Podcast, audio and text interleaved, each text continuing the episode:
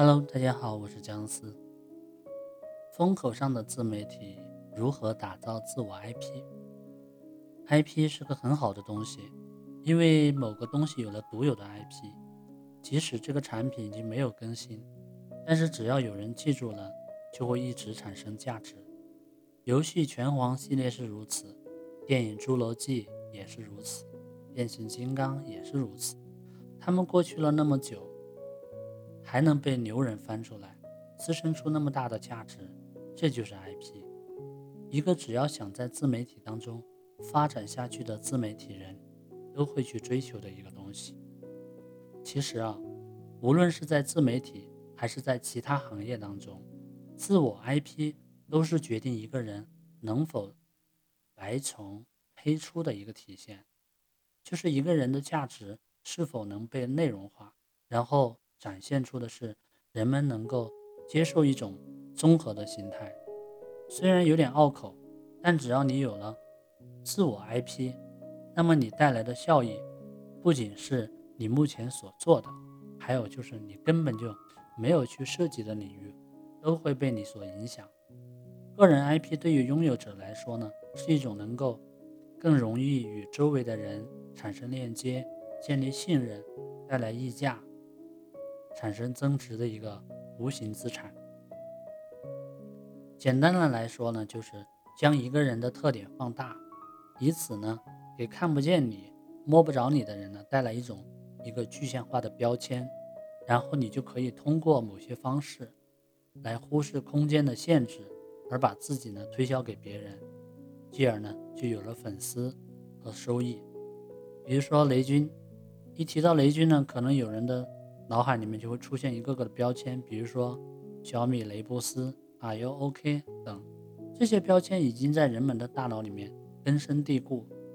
将这些标签反过来说，一提到雷布斯，首先第一时间想起的人就是雷军；一提到小米，有可能会联想到。小米十、雷布斯，然后又会联想到雷军，这就是一个成功的个人 IP。那么，如何打造个人 IP 呢？自我 IP 的打造不是一蹴而就的。如果那些只靠一张照片或者一首歌而成名的人，没有一个好的后续发展思路的话，很容易呢就会快速的沉默下去。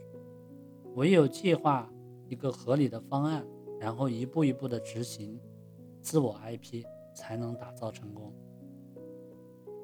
第一点呢，就是你得认清是你拿什么能力来打造自我 IP。用另一种解释呢，就是你有什么特性。你说你能喝水，这不算特性；能一口喝一缸水才是特性。你说你能打好游戏，这不算特性；能把一个游戏的所有 bug 都找出来才是特性。为什么自媒体当中抄袭那么严重？因为特性还不够。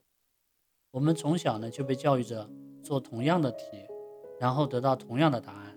不一样的答案呢，并不代表你聪明，而是你可能已经错了。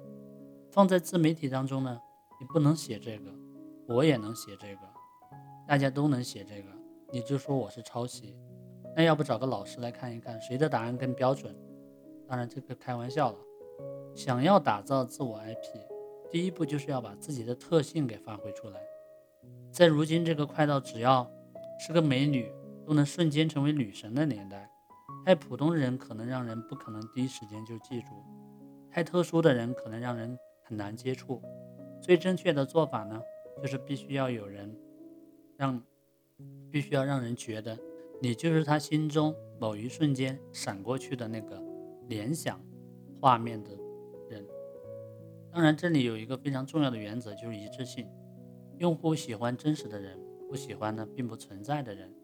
如果你在包装的是一个子虚乌有的，连思想都是嫁接过去的人，那么用户发现漏洞呢，肯定就时间长短问题而已。其次呢，就是你的自我提升。不难发现，能成功打造出自我 IP 的人，其本身的气场呢，它是很强大的。IP 酱本身呢，就是中戏出身，底子够硬。咪蒙之间呢，也是当过了十几年的专栏作家，就连凤姐能成为美国内某些网站签约自媒体人，那也完全是因为她的体验比大多数人更多。如果全国的人都骂你丑，即使你丑，但是谁又愿意别人说自己丑呢？凡事都要讲究付出与回回报的对等。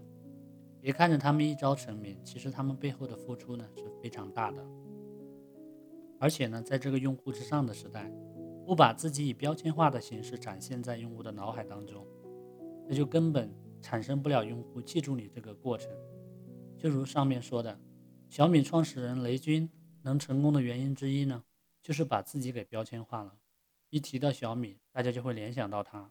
当然，阿里巴巴跟马云呢也是同样的关系，不会标签化自己，就不能牢牢的占据用户的一些记忆碎片。然后呢，就是公关。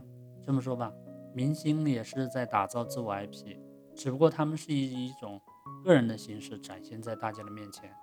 而自媒体人打造自我 IP 呢，则是让一个作者的键盘侠变成飞起来的超人，展现在大家的面前。要想成为明星的人，想要打造自我 IP 的自媒体人的价值观念呢，大同小异。那么。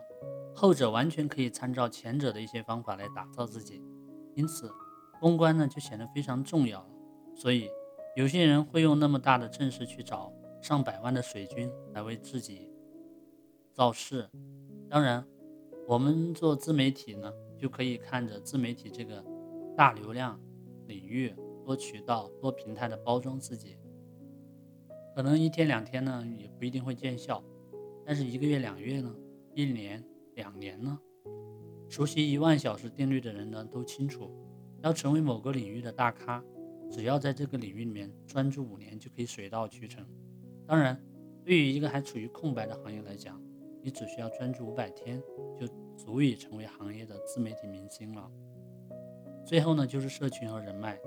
十八线明星想要出名，就会去蹭一线明星的 IP，即使只是牵了一下手，都能被他们背后的团队。做出最大的利益，而如果哪位十八位十八线明星能认识一位一线明星的话，那能带来多么好的效果啊！这就是人脉的重要性了，这是对自媒体人打造自我 IP 非常重要的。尤其在中国这个社会里面，凡事都要讲究先看人再看事，那么你就离不开其他人的支持。现在互推互粉已经成为常态，也就没有什么好说到的了。而构建社群的目的是什么呢？很多人一想到社群，可能就想到经济、社群经济。一想到社群呢，就想到赚钱，不管是卖会员还是卖货。其实构建社群的唯一目的是为了传播。当自己打造出自我 IP 以后，你需要的就是铁杆社群的成员，帮助你进一步传播到更广阔的大众。这才是构建社群的真谛。不管是招募还是谈社群的价值观。亦或者是借助社群的力量玩微博红包游戏、跟自媒体直播讲课等等，做得好的话，都能让你的社群更加有用。逻辑思维也是一样，CEO Top 曾经说过，逻辑思维的铁杆粉丝们自我组织上千个群，所以逻辑思维的活动会瞬间被粉丝们传播出去。个人 IP 和构建社群类似双生婴儿，互为支撑，根基。才能稳固。